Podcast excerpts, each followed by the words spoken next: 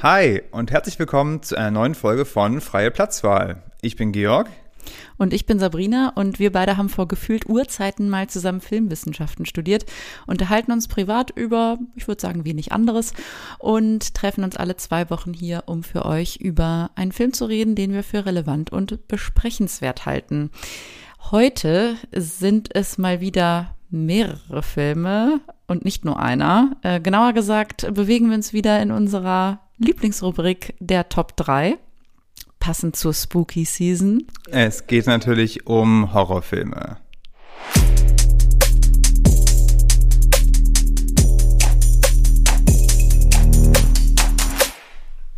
Ja, ich finde es auf jeden Fall schon mal lustig, dass wir einfach weiterhin behaupten, dass wir uns alle zwei Wochen treffen. ähm, sehr konsequent. Wahrscheinlich ist jetzt aber, ja, wir treffen uns alle zwei Jahre. Ja, nee, nee, stopp. Wir müssen jetzt, glaube ich, okay, ne, wir sind eine kleine Erklärung schuldig. Ja, wir hatten jetzt eine längere eine längere Pause, einen längeren Hiatus.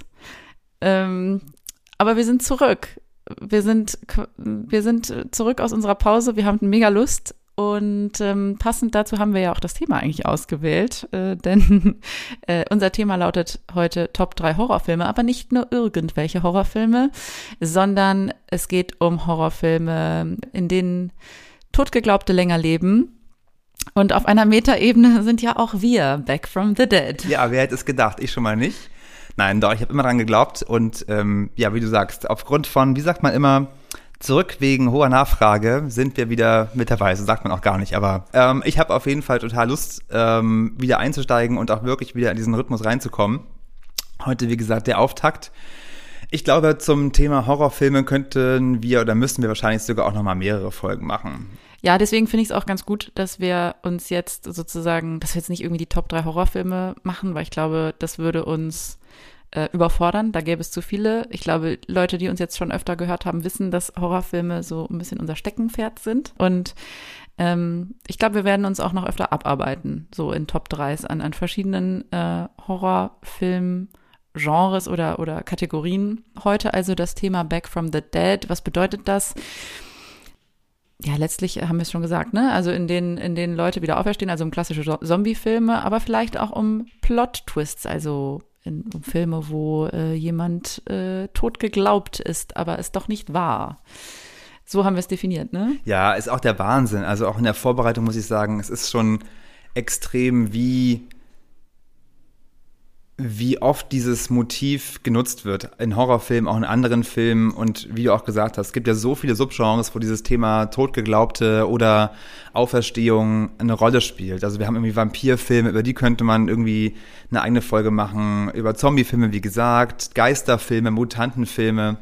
Das ist einfach echt der Wahnsinn. Es gibt zu dem Genre auch so viel so wahnsinnig viel Forschung ähm, und ähm, ist es, glaube ich, auch unser Lieblingsgenre oder so ein Genre, was wir toll finden, weil ja, weil dieses, dieses Angst haben oder auch die Frage, warum hat man eigentlich vor Horrorfilmen Angst und was ist dann die Angst dahinter, das ist irgendwie alles super, super spannend. Und ähm, zwei Dinge, die mir halt eingefallen waren im Vorfeld, ist, dass ich glaube, dass es einerseits bei dem ganzen Thema Zombies, die ja oft irgendwie auch irgendwie unästhetisch sind, geht es irgendwie um das Thema Tod, um das Thema Zerfall, wie Körper altern, unsere Angst vom Älterwerden, um unsere Angst vorm Tod. Auf der einen Seite die, die, die Verlust der Jugend, der Verlust der Jugend heißt es. Und auf der anderen Seite bei Zombies auch dieses, naja, man würde jetzt sagen, Spannungsfeld ähm, aus dem Wunsch, ewig zu leben und auch der Verdammnis, ewig leben zu müssen. Das ist ja irgendwie auch so ein Mythos, was in ganz vielen antiken Stoffen schon vorkommt. Das sind so die Gedanken, die ich dabei hatte. Ähm, was würdest du sagen? Naja, es kommt natürlich drauf an, du hast schon gesagt, wir vermischen jetzt hier verschiedene Genres, in denen wir mit Untoten es zu tun haben. Ähm, und ich glaube, da, da kommt es halt total drauf an, ob es um den Zombie-Film geht, ob es um den Vampir-Film geht. Äh, ich glaube zum Beispiel, da spielen auch noch äh, so kulturell geprägte Sachen auch nochmal eine ganz andere Rolle. Ähm, oder geht es eben um den klassischen Plot-Twist, sozusagen, wo du, wo es eigentlich weniger darum geht, dass jemand Untotes wiederkommt und der Schrecken, der vielleicht sozusagen in der Wiederauferstehung steckt, ähm, als vielmehr um einfach das äh, Überraschungsmoment, was dadurch generiert wird. Ja, genau, das stimmt natürlich, dass, das, dass diese Jumpscares dann oft angesetzt werden, einfach als filmisches Mittel. Na, das stimmt natürlich, muss man unterscheiden. Okay, wie nähern wir uns jetzt vielleicht dem Thema und grenzen es ein? Ich würde vielleicht sagen, lass uns doch vielleicht einfach dann direkt reinspringen äh, in die Top 3. Magst du anfangen? Ich fange gerne an. Und zwar auf Platz 3 bei mir, Trommelwirbel, ist ein Klassiker des Horrorfilms, aber auch des, ich sag mal, Back from the Dead Films, denn er hat Vampire introduced. Und zwar ist das Nosferatu von 1922, ähm, genauer gesagt mit sozusagen vollem Titel Nosferatu, A Symphony of Horror äh, von Murnau, Regie geführt. Ich erinnere mich, Georg, wir haben den zuletzt, glaube ich, im Babylon äh, neben der Volksbühne in dem ah, Kino. genau, im Babylon Mitte, ne, genau. Genau, da haben wir den gesehen im Stummfilm-Screening, ich glaube mit Live-Orchester. Das war total toll und das habe ich. Die waren irgendwie auch sozusagen wie in so eine Art Mini-Orchestergraben, den da gebaut hatten, oder? Und es gab auch eine kleine, wie soll ich sagen, eine kleine Aufführung zum Auftakt, weißt du noch? Also da kam jemand wirklich aus dem Sarg. Naja, ist auch egal. Äh, auch für alle, die in Berlin sind und da vielleicht äh, mal Lust haben auf einen Kinobesuch in Berlin, das äh, Babylon Mitte ist natürlich auch sehr empfehlenswert, auch als Kinosaal. Und ich habe sehr gute Erinnerungen an dieses Screening, jedenfalls deswegen musste äh, der für mich ähm, mit in die Liste ähm, basiert, äh, wie wahrscheinlich die meisten wissen, ähm, lose auf dem äh, auf Bram Stokers Dracula ist also quasi die erste Verfilmung von dem einem Stoff, den wir dann noch tausendfach äh, in tausendfacher Ausführung gesehen haben. Aber er ist sozusagen ja er ist die die Mutter der Vampirfilme und er ist zwar nicht der erste Horrorfilm, ich hatte das nochmal nachgeguckt. Ähm, wir sind ja, wie gesagt, in den 20er Jahren, also noch sehr früh auch in der Filmgeschichte. Der erste Horrorfilm, als erster Horrorfilm gilt er nicht. Das war ein Film von Georges Méliès, ähm, dessen Name jetzt gerade entfallen ist, aber The House of the Devil, Le Manoir du Diable. Das ist der sozusagen so ein bisschen der, der als offiziell erster Horrorfilm gehandelt wird, auch wenn er, ich glaube, nicht wirklich das Publikum gegruselt hat. Also da war dann, ähm, da war dann Nosferatu definitiv näher dran. Und also ja, auch wenn man vielleicht heute den jetzt nicht mehr so verstörend findet, wenn man ihn sieht, ähm, es ist trotzdem finde ich so, dass dieses, also man kann sich schon vorstellen, dass diese, dass die Performance von dem, äh, von dem der Dracula spielt, also äh, das ist Max Schreck, ähm, mit dieser grotesken Schminke, die so Fledermaus-ähnlich ist, er hat auch diese Fledermaus-ähnlichen Ohren, dass das schon und dann auch ja, wie, wie, wie Murnau äh, Licht und Schatten einsetzt, äh, wie er Spannung aufbaut, das kommt einem heutzutage alles irgendwie äh, wie ja total klar und äh, natürlich wird das so gemacht vor, aber das war halt damals, hatte das noch nie jemand so gemacht und ähm, es funktioniert auch, finde ich, heute noch, wenn man es sieht. Man, ich glaube, man macht sich jetzt nicht in die Hosen oder äh, muss den Raum verlassen, weil es so gruselig ist, aber es ist immer noch beeindruckend und ja, nicht äh, umsonst in den, äh, wird als Kultfilm gehandelt. Äh, ja, aber jetzt würde mich interessieren, äh, Georg, was ist dein Platz drei? Ja, machen wir sofort. Ich möchte natürlich noch mal ganz kurz ein paar Sachen noch sagen, was, äh, was mir dazu einfällt. Ähm, also äh, ganz kurz wollte ich nur anmerken, der Film hat ja lustigerweise dann tatsächlich dieses Jahr 100-jähriges Jubiläum. Nur so als kleine Randnotiz. Ähm, ich wollte dich fragen, es gibt ja auch noch die Variante, die Version von Werner Herzog mit Klaus Kinski. Hast du die auch gesehen? Nee, nee. Denn der hat ja, wenn ich mich ganz irre, ich bin gerade auf einem ganz großen Werner Herzog-Trip mal wieder und gucke mir eigentlich alles an, was er so äh, verfilmt hat. Und es gibt auch gerade im. Do you mean Werner Herzog? The ja, director? The director who has all those amazing documentaries. Ja, ähm, wahnsinnig gut. Ähm, bestimmt auch die Variante. Ich sage das nur, weil es nämlich gerade, vielleicht als kleiner Tipp für alle, die in Berlin wohnen, es gibt gerade eine große Retrospektive in der Deutschen Kinemathek am Potsdamer Platz über Werner Herzog und die Kinski-Variante ist meines Wissens auch eins zu eins nachgefilmt, also bildlich wirklich alles nachgestellt.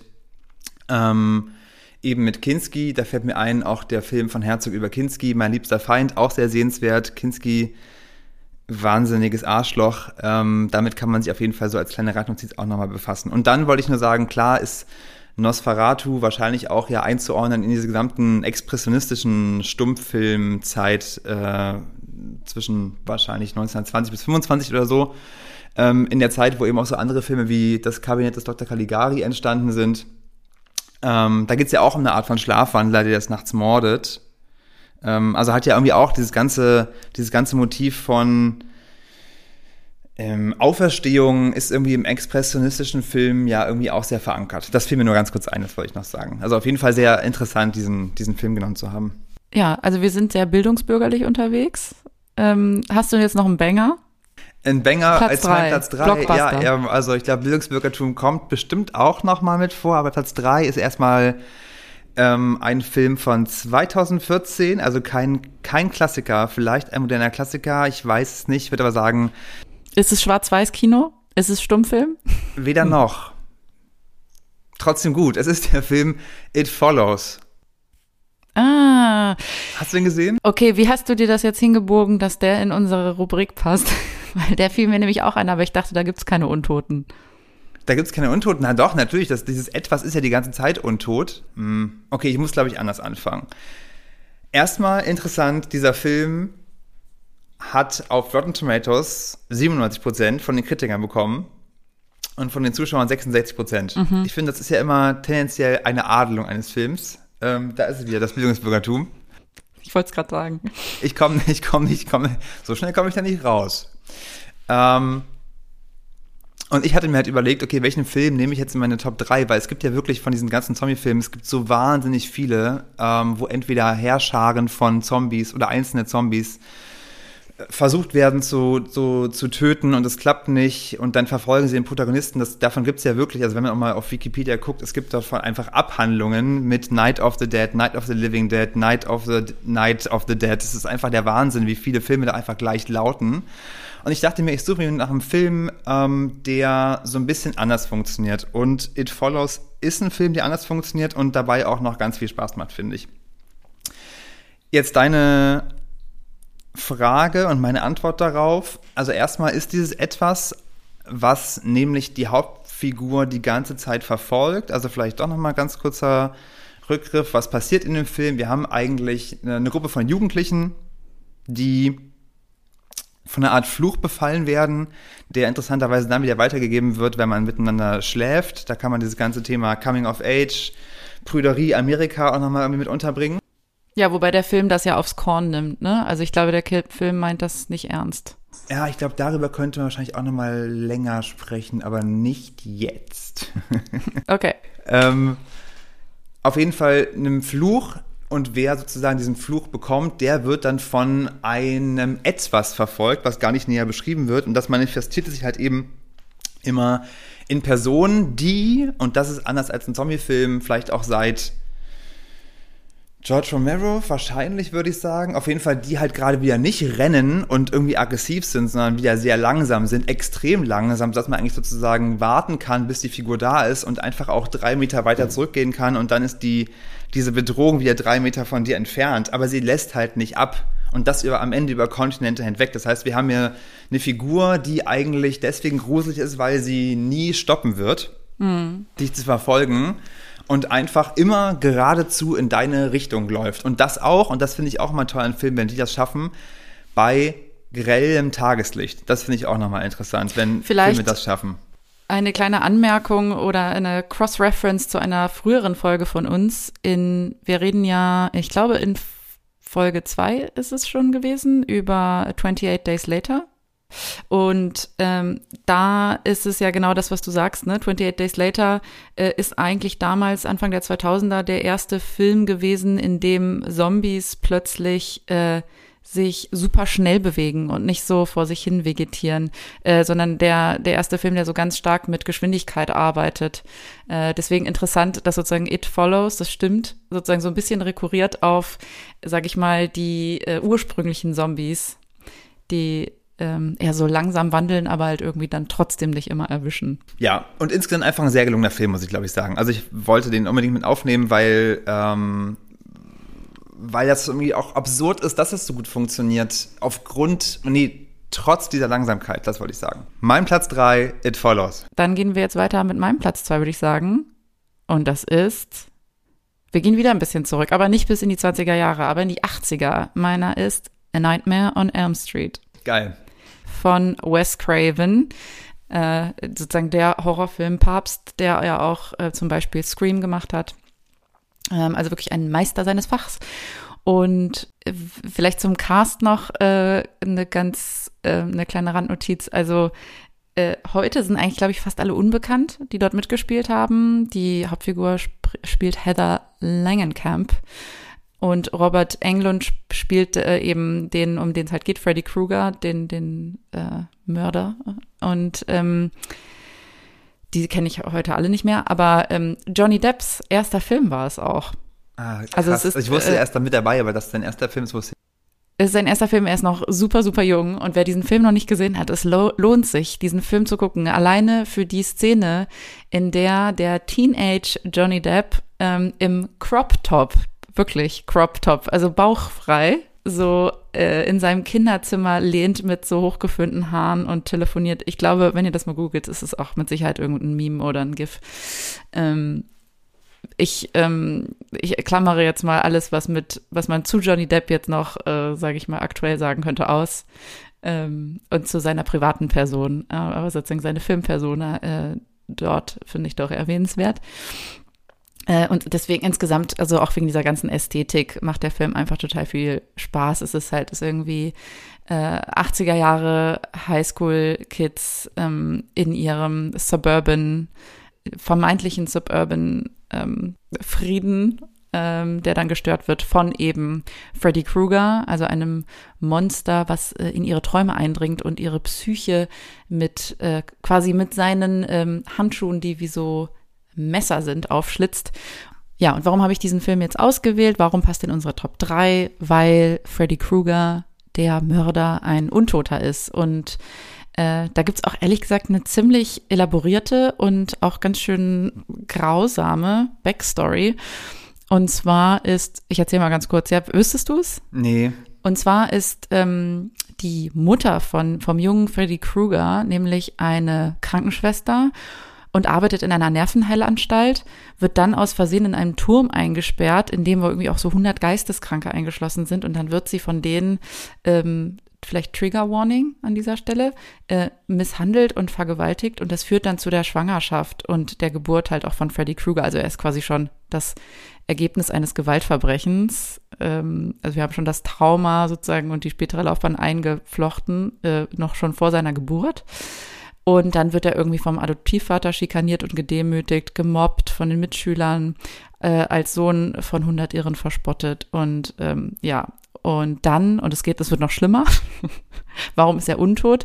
Als er dann erwachsen ist, entführt er, weil er ja eben schon so ja eine gestörte Persönlichkeit und soziopathisches Verhalten an den Tag legt, entführt er dann 20 Kinder aus eben der Einwohner aus dieser Nachbarschaft Elm Street in dieser fiktiven kalifornischen Stadt, in der das spielt, ähm, bringt sie in ein Kraftwerk, in dem er als Hausmeister arbeitet, tötet sie und verbrennt die Leichen. Und dann wird er ähm, aufgrund eines juristischen Verfahrensfehlers äh, laufen gelassen und nicht schuldig gesprochen, beziehungsweise ja, bekommt seine Strafe nicht. Und dann ähm, verüben die Bewohner äh, aus der Elm Street Selbstjustiz ähm, schütten im Heizungskeller des Kraftwerks Benzin aus und zünden es an, woraufhin Krüger verbrennt. Naja, und dann, also sie verstecken seine sterblichen, ich lese gerade den Wikipedia-Artikel dazu, sie verstecken seine sterblichen Überreste in einem Sack in einem roten Cadillac auf dem Schrottplatz. Doch Krüger ist nicht völlig vernichtet, sondern lebt durch einen Teufelspakt in den Albträumen der Kinder in der Elm Street weiter. Wow. Also hier auch das Motiv der Rache, ne? warum Leute wiederkommen, ist auch ein sehr sehr typisches. Das ist Der ja Teufelspakt ist ja auch so ganz klassisch, so dieses Mephisto-Motiv.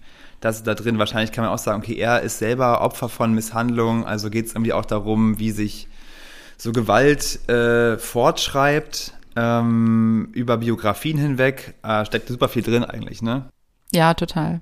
Vielleicht noch äh, spannend irgendwie zu sagen, ähm, oder noch einen kleinen Fun Fact, den man dazu erwähnen kann. Ähm, also es war ein riesiger Erfolg und ich finde auch zu Recht, weil äh, auch hier, ja, das ist jetzt kein Film, der einen mehr unbedingt aus den Latschen haut, wenn man ihn heute guckt. Er macht aber wirklich total Spaß.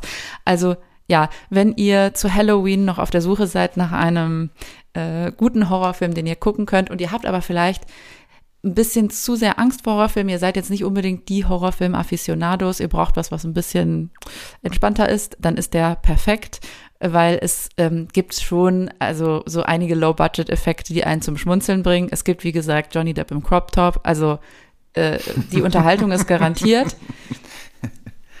Ähm, nee, aber es ist wirklich ein sehr, sehr, sehr guter Film und vor allem auch, ähm, ja, er bleibt auch einer wirklich der gewagtesten und der originellsten Horrorfilme ähm, des letzten Jahrhunderts. Und Fun Fact, weil er eben so erfolgreich war, er war nämlich da auch wirklich am Boxoffice erfolgreich. Äh, der Film hat letztlich ein Studio gemacht, also New Line Cinema, was wir ja heute kennen, auch als, ähm, als großes Studio. Das war damals ein ganz, ganz, ganz, ganz kleines Licht in der Indie-Szene. Ähm, und die haben aber damals, ja, muss man sagen, auch den mutigen Schritt gewagt, äh, 1,8 Millionen Dollar an Wes Craven zu geben zu überweisen für eben diese, für seine Vision von Nightmare on Elm Street. Und dann wissen wir ja alle, wie es weiterging. Es gibt irgendwie, keine Ahnung, sieben, äh, sieben Nightmare-Fortsetzungen. Also es ist ein riesen dann Franchise geworden. Es gab sogar Freddy Krueger Puppen. Äh, keine Ahnung, welches Kind Bock hat, äh, die im äh, Schlafzimmer zu haben. Aber ja, es war wirklich ein riesen finanzieller Erfolg auch. Und ähm, also ungefähr ein Jahrzehnt später hat also dieser Erfolg äh, die gesamte Trilogie von Herr der Ringe finanziert. Okay. Die ja dann von New Line Cinema ah, Wahnsinn. gemacht wurde. Ja, also auf jeden Fall gucken, würde ich sagen. Jetzt, mein Platz zwei ist Alien von Ridley Scott. Mhm, of course. Ridley Scott, aber jetzt muss ich mir wieder erklären, wo die Untoten sind. also wir hatten ja gesagt, Untoten slash auferstanden von den Toten. Mhm. Und ähm, ohne jetzt vielleicht zu sehr ins Detail der letzten Szene im Film gehen zu wollen, wir haben am Ende eine ganz klassische I'm not dead yet Szene. Ähm, Stimmt. Super ja, wichtig, okay. ich verrate jetzt nicht weiter. Und ich würde natürlich sagen, ich glaube, ich kann auch über Alien, ähm, da fange ich mal in, einfach in der Mitte an. Es ist ja ein Film, ähm, in dem ja ganz viel passiert, wo Leute nicht glauben, dass irgendetwas lebt, oder dann lebt es doch. Das geht los bei dem Ei, das die Forscher finden auf dem Planeten, das dann aber doch lebt. Dann haben wir den, den wie heißt der, den Facehugger, der den Wissenschaftler befällt, von dem abfällt. Dann wird sozusagen geglaubt, dass der befallene Professor, Wissenschaftler, dass der gesund ist. Dann stellt sich raus, aber nee, in ihm ist sozusagen jetzt auch Leben entstanden. Ähm, ja, überhaupt die Angst vor dem, eigentlich die Angst vor dem neuen Leben, letztlich auch die Angst vor dem Leben, was in einem reift äh, und vor der Schwangerschaft, wenn man so will. Total, genau. Ich habe das Thema Schwangerschaft äh, auch aufgenommen oder man kann den Film total gut lesen als ähm, ja, Thema Angst vor oder Angst um, vielleicht auch von Männern ähm, über Weiblichkeit und über Schwangerschaft, von der Penetration bis hin zur Geburt. Da steckt total viel drin. Es macht total Spaß, auch auf diese Film, auf diese Weise den Film nochmal anzugucken. Aber auch darüber hinaus, auch für ein, einfach für einen Kinoabend oder einen Filmabend, ist es einfach wahnsinnig. Also hier haben wir die Verbindung ähm, aus Bildungsbürgertum und Blockbuster, Popcorn-Kino. it's, it's a fine line. It's a fine line, ja. Ähm, aber wahnsinnig, also wahnsinnig. Ich liebe diesen Film so sehr. Also wirklich. Ähm, ist ja am Ende auch Body Horror, ist auch ein bisschen Science Fiction mit dabei. Wir haben Sigourney Weaver, spielt äh, Ellen Ripley, äh, total genial. Ästhetisch ist der Film so relevant, natürlich durch die Sets von, ich sag mal H.R. Ge Geiger, der ist ja eigentlich Schweizer, aber er heißt ja auch H.R. Giga. Äh, ich glaube, nee, der heißt Giga. Genau. Ähm, wahrscheinlich weiß er irgendwie aus dem Amerikanischen, aber dann kommt, oder er auch diese Kultur so sehr beeinflusst hat. Er hat ja auch später dann für Korn, ich weiß noch aus meiner Mittelzeit, er hat für Korn auch den Mikrofonständer gestaltet. Ehrlich gesagt ähm, frage ich mich gerade, diese Unterhaltung kommt mir so bekannt vor. Hatten wir Alien schon mal in irgendeiner unserer Top 3? Das glaube ich nicht. Doch. Und wenn nicht, dann soll es so sein. Ja. Naja, dann, dann verdient zum zweiten Mal. Auf jeden Fall verdient. Also wirklich. Ähm, ich glaube, zum Plot muss man nicht viel sagen. Wir haben die Nostromo, wir haben diesen Erzfrachter, der am Ende ähm, sozusagen wie so Kammerspielartig das Set ist, in dem Alan Ripley allein, nachdem der Rest der Crew gestorben ist, sich vor dem dann äh, weiterentwickelten Xenomorph verstecken muss und versucht von dieser von diesem Raumschiff zu fliehen und am Ende schafft oder nicht schafft, das lasse ich offen. Eine sehr androgyne, auch Hauptfigur, die, glaube ich, Total. männlich besetzt sein sollte, ursprünglich. Ja, Ridley Scott hat genau. sich, glaube ich, dafür eingesetzt, dass es dann Sigourney Weaver wird. Also Total, genau. Und am Ende auch, ähm, auch für dieses Genre nochmal total definierend, weil es einer der ersten Filme ist, die wirklich auch ins Action-Genre, in diesem Hybrid, ähm, auch mal eine starke Frauenrolle überhaupt eingeführt haben. Das gab es vorher nämlich ähm, kaum. Ich habe mir ja eben auch nochmal den Trailer angeguckt. Auch der Trailer ist geil, die Typografie ist geil, die Ästhetik ist geil, total ikonografisch alles. Also absolute Empfehlung, macht einfach wahnsinnig Spaß. Und ist mittlerweile auch von 79, also drei, 43 Jahre alt. Wahnsinn. Ja. Und immer noch total aktuell. Ja, das ist ein sehr gutes Stichwort für meinen Platz 1. Und zwar bewegen wir uns nämlich jetzt vom Jahr 19, was hast du gesagt, 77 ins Jahr 79, 79? Entschuldigung, ein Jahr früher ins Jahr 1978. Also da wurden anscheinend sehr viele gute Horrorfilme gemacht. Denn mein Platz 1 ist der krönende Abschluss zu unserer Spooky Season Halloween Folge, der Film Halloween Ja. Mit von äh, John Carpenter. Ähm, genau. mit Jamie Lee Curtis, einer noch sehr jungen Jamie Lee Curtis. Ähm, es ist, man könnte sagen, ähm, also äh, offiziell auch hier wieder äh, sozusagen nicht das, der, der, der offiziell den Grundstein gelegt hat ähm, für ein Genre, nämlich für das Subgenre des Slasher-Films, weil das wird ähm, dem Film Black Christmas zugeschrieben, den ich aber ehrlicherweise nicht gesehen habe. Ähm, Halloween ist aber sozusagen der erste dann wirklich kommerzielle Riesenerfolg ähm, äh, ein, und, und hat damit sozusagen den, den Slasher-Film als einfach weltweit bekannt gemacht und dann auch die Dinge für dieses Subgenre ins Rollen gebracht. Ähm, ich glaube, bei einem Budget von 300.000 hat der Film 70 Millionen Dollar weltweit, weltweit eingespielt. Also Ich Ja, liebe, dass du die ganzen, dass du die ganzen Budgets parat hast. ja, na, Entschuldigung, aber ich habe meine Hausaufgaben gemacht. Ja, auf jeden Fall. Ja, I came prepared.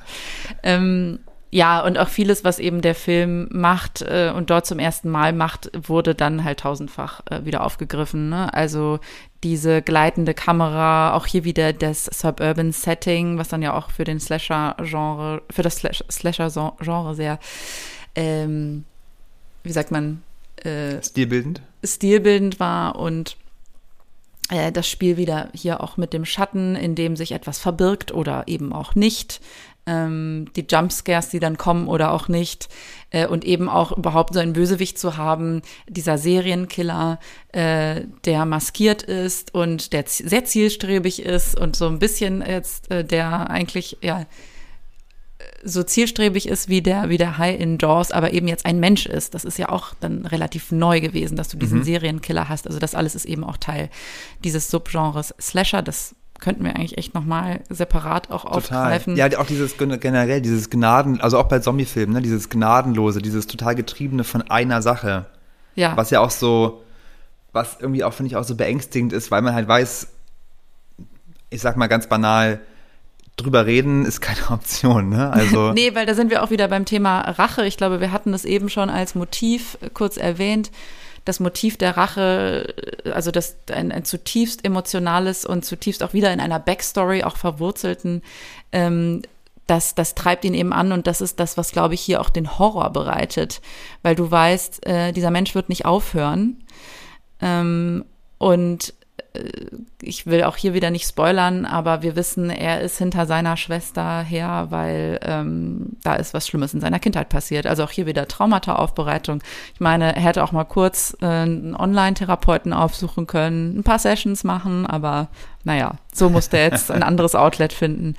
Ähm, und ja, er ist ein Getriebener. ja, Mental Health war noch kein Thema, ne? Ja. Nee, noch nicht. Also auch so Awareness, Achtsamkeit, schon mal was davon gehört, äh, Michael Myers? Nee.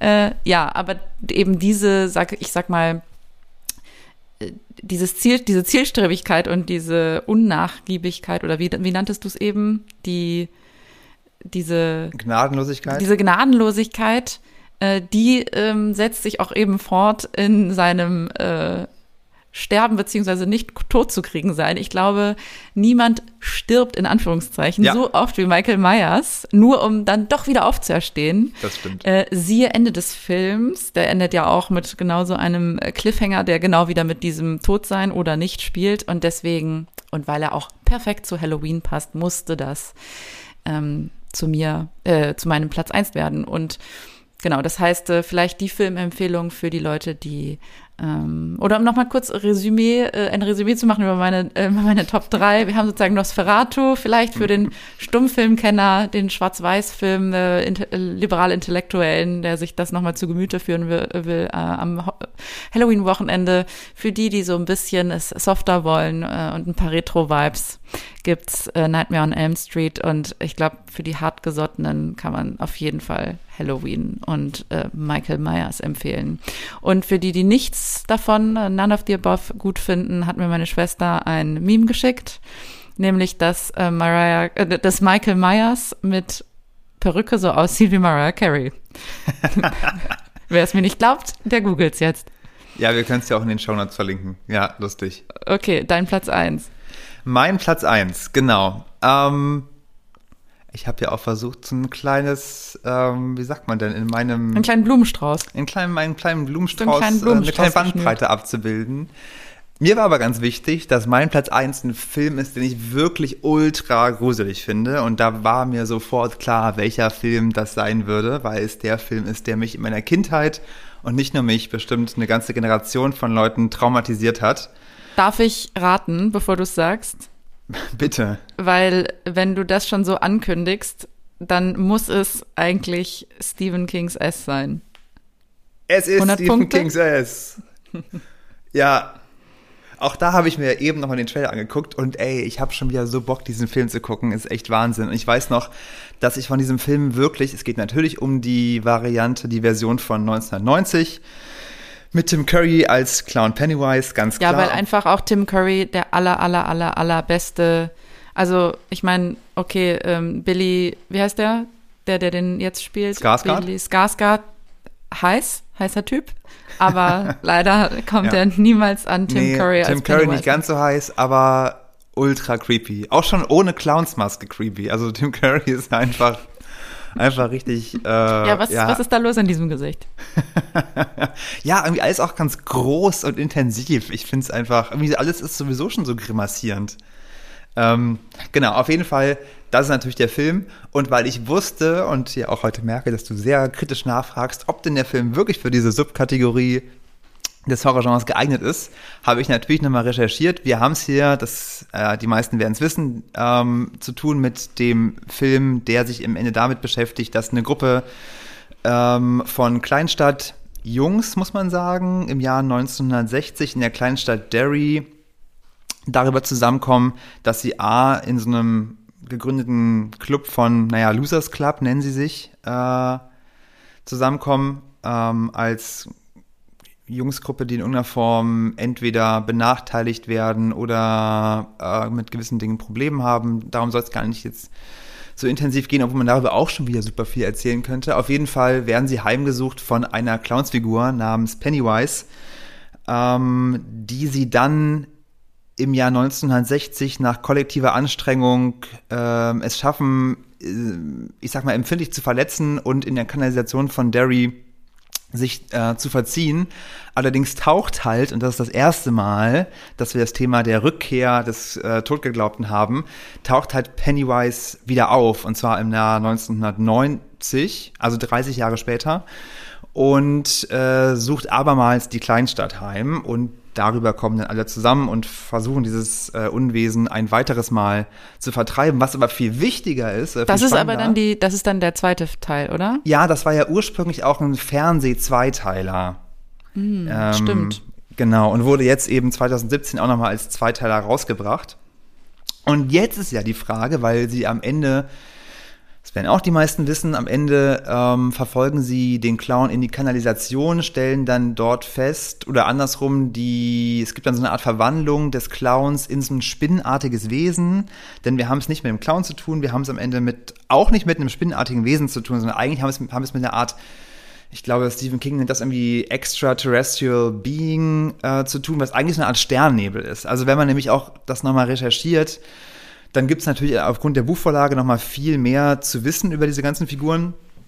Und ähm, letztlich ist der Clown auch nur die physische Inkarnation äh, dieses Etwas, des S eben, ja, was man schon auf Freudweise auch wieder deuten könnte.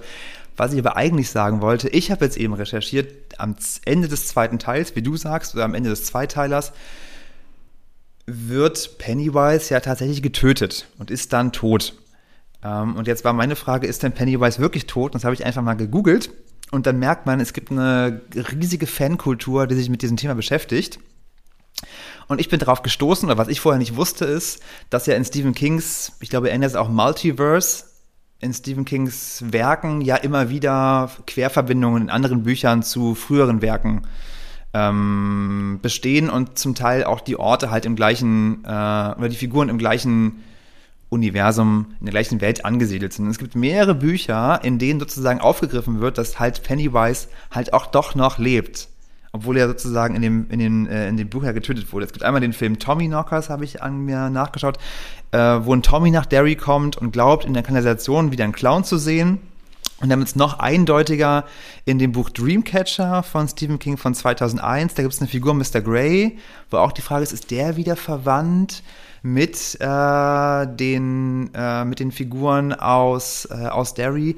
Der hat vor, das Grundwasser von Derry zu verseuchen, was dann misslingt aufgrund einer Gedenktafel, die den Abfluss quasi verstopft. Das ist die Gedenktafel, die damals von den damals dann Männern ähm, ge gestellt wurde, die es besiegt haben und über diese Gedenktafel ist aber dann mit Graffiti jetzt gesprayt Pennywise lebt. Aber ist das nicht, finde ich, das, ist das nicht das Gruseligste überhaupt?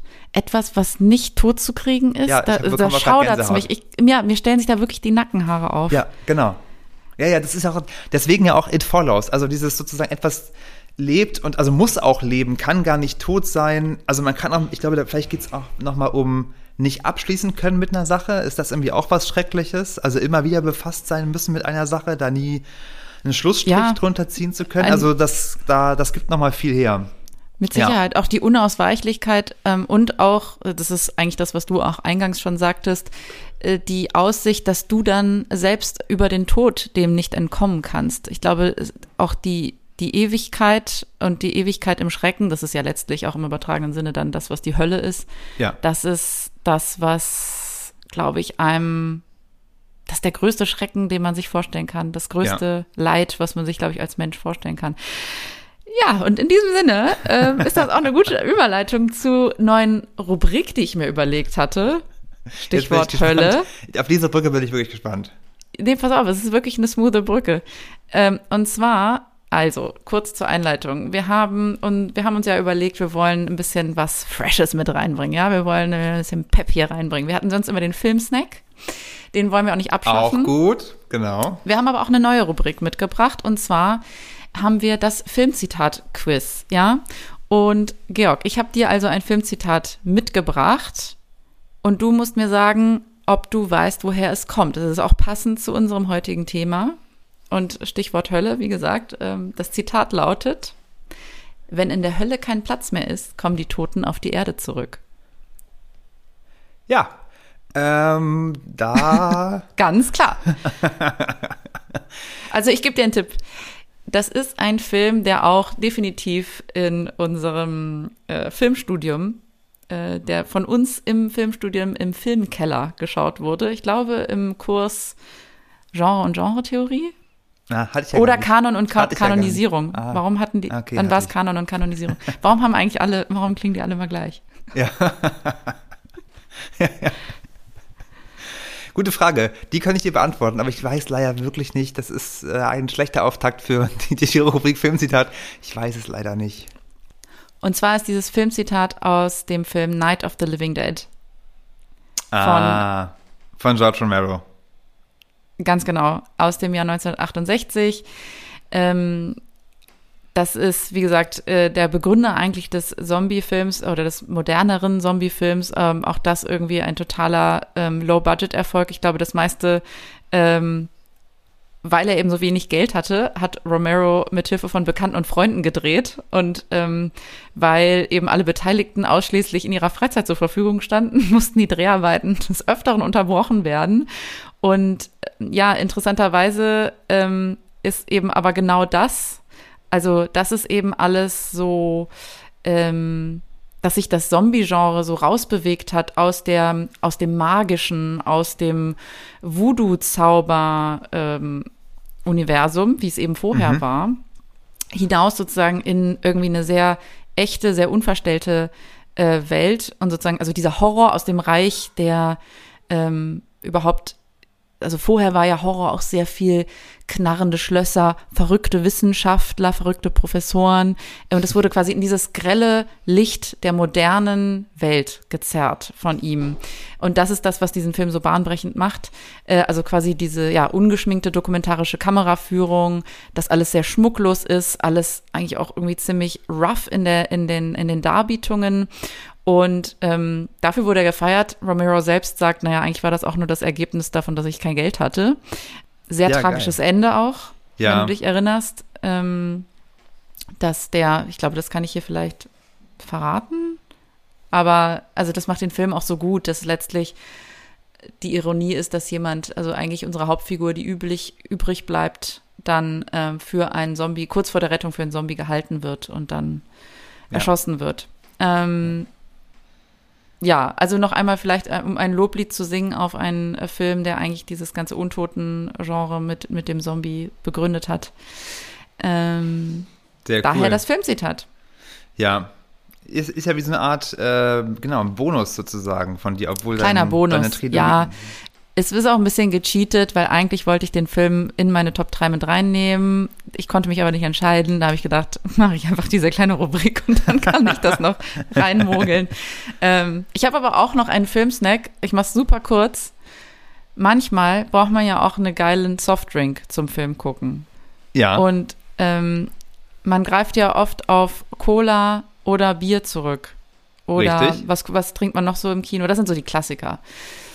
Aber ich würde sagen, ähm, auch eine richtig geile Limo ist ein sehr, sehr guter Filmsnack. Und was ich hier trinke zum Aufnehmen nebenbei ist Bio, Bio-Limo Orange. Ich nehme mal einen kleinen Schluck, um zu zeigen, wie unfassbar erfrischend es ist. Das ist wirklich ohne ungelogen einfach die aller, aller, aller geilste Limo. Und die trinke ich sehr gerne zum Fernsehen gucken. Gibt auch andere Limos, ne? Ja. Gibt auch andere Limos. Aber wirklich Bio, Bio-Limo, Orange, einfach eine absolute ah, okay. Kaufempfehlung. Bester, bester flüssiger Film. Ja, lustig. Okay, muss ich auf jeden Fall nochmal ausprobieren, weil ich habe mich lustigerweise erst gestern gedacht, Limo, nicht so meins.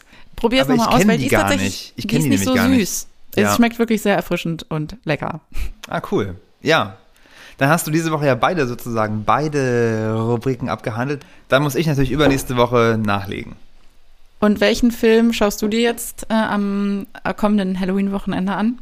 Ah, gute Frage. Ich kann dir auf jeden Fall schon mal sagen, was ich leider nicht schaffe, aber auf jeden Fall mal machen möchte. Und zwar möchte ich endlich mal zu Creepy Crypt im Rollberg gehen. Die haben so eine gute Filmauswahl. Und auch an Halloween weiß ich, die machen so ein gutes Special mit, ich glaube, drei verschiedenen Filmen.